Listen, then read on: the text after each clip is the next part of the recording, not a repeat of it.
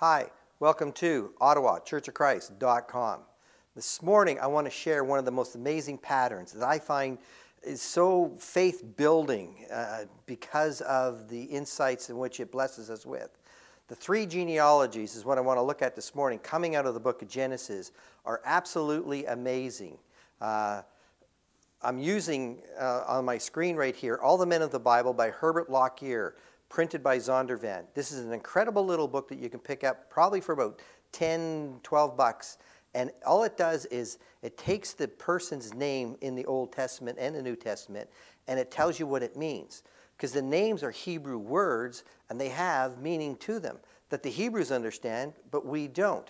Well, what we're going to do with the genealogies is we're just going to take the genealogy, and that's the Hebrew person's name, and we're going to match it with the English word and see if we can put the, make a sentence out of what he's trying to say. And I think this is very, uh, very exciting stuff. Um, first one I want to look at is the genealogy of Cain. So I've got the names and the meanings. This is kind of interesting. Cain's name means fabrication. And when you think about this, Cain fabricated the offering in which he offered to God. He didn't do the one that he was supposed to, which was a blood sacrifice, which is what Abel did. Abel offered in faith a better sacrifice. Cain fabricated his. Cain means fabrication. Then Enoch is, is teacher. Irad, which is an interesting name, wild donkey. Mahalia, God is combating.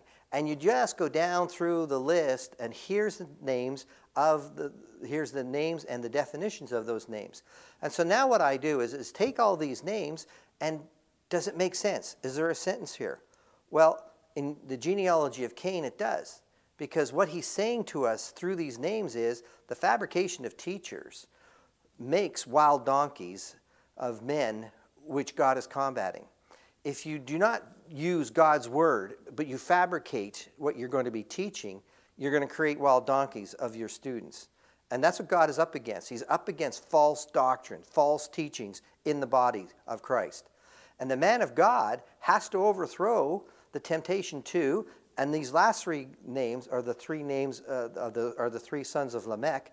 The temptation to glide away, play away, or flow from fabrication. Personal desires is gliding away. Can I have desires? Absolutely. There's nothing wrong with that. But are they going to dr- pull me away from following after God? the world of entertainment. So many people get locked up in chasing after the movies, the sports, the music. The world of entertainment can pull people away from following after God. Can I be and watch movies and, and sing songs? Can I get into the world of entertainment? Yes. But I have to be careful that it's not pulling me away from God. And then flowing from fabrication uh, is a really big one, I find, and that is the world of academia uh, fabrication, putting things together. There's nothing wrong with going to university. You got to go to university to get yourself an education. But are you putting that education greater than the Word of God? That's the thing. That's the danger that the man of God has to overcome or overthrow these temptations. It's amazing that the genealogy of Cain gives us such great advice right off the bat. Let's slide into the genealogy of Adam. Adam means man. Seth appointed. Uh, Seth was appointed to replace Abel. Uh, Enoch means mortal. Men were created mortal when you think about it. It wasn't the sin in the garden that killed us. We were mortal in the beginning. Our relationship with God gave us eternal life. We got thrown out of the garden. But that was the death that he, God was talking about when we got thrown out of the garden was our spiritual death, is what we need to understand. If we're created from dirt, dirt is mortal. So we were destined to die. And then you go down through the list the begotten, the praise of God, he that descends. And like I said, get the book, look up the names, prove that this is all true, right? Uh, and you can just kind of freeze frame and just write these names down for your own uh, insight and information, or simply go to the website and download the material. And again, go to the book and, and, and check it out. But when you look at the sentence here in the genealogy of Adam, man is appointed mortal the begotten, new sentence, the begotten. Who's the begotten? Jesus is the only begotten of God. The praise of God. He that descends, a teacher, shall be sent to overthrow, giving rest. The only way to understand this sentence is to understand who Jesus Christ is and why he came into the world. Paul was, was stoned by the Jews. he was discussing and teaching who Jesus was from the Old Testament. When you can't beat somebody in the argument because you know he's winning, the only other uh, uh, thing to do is to stone him, to kill him, because you know you can't win the argument. I believe Paul was probably using stuff like this material right here, right? I mean, he's just going, well, look at Adam's genealogy. The begotten, the praise of God, he that descends, a teacher, shall be sent to overthrow, giving rest. Who else is the author talking about? Right? Has to be the Christ. And then the third one to look at here is Shem's. Shem means name, one that releases, peace. Eber is new life. Uh, Peleg, divide. Ru, and you go down through the list, right down to Abram, exalted father. So now, what's the statement that he's making? The name. There's only one name above all names Jesus. That's the name that gets us forgiveness of sins. The name, one that releases us from our sins, gives peace, new life. It divides friends. When you become a Christian, you're going to lose friends, right? The branch, see, the name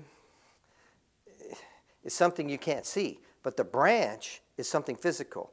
And I believe when he says the branch slays all turning from the exalted Father, I believe that's the second coming of Jesus Christ when he shows up in the physical, in that new immortal body, that's going to be the judgment day.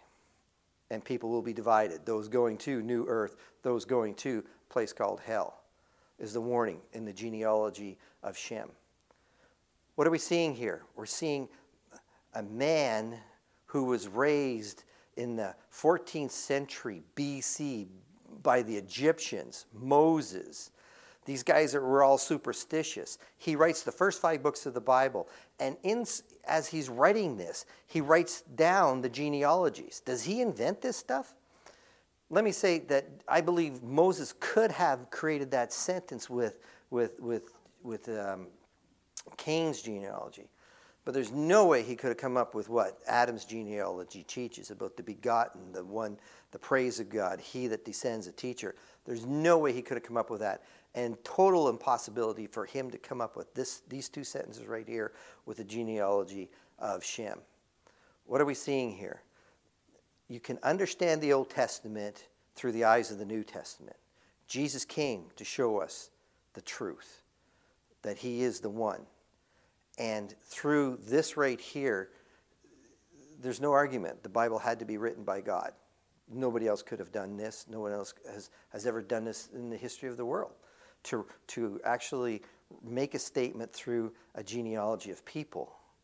And here we have three making three absolute incredible statements. Get Lockyer's book, Prove Me Wrong. But if you prove me right, you have to come up and say, okay, who did write the Bible? And that's the lesson we'd like to share with you this morning. Thank you for joining us.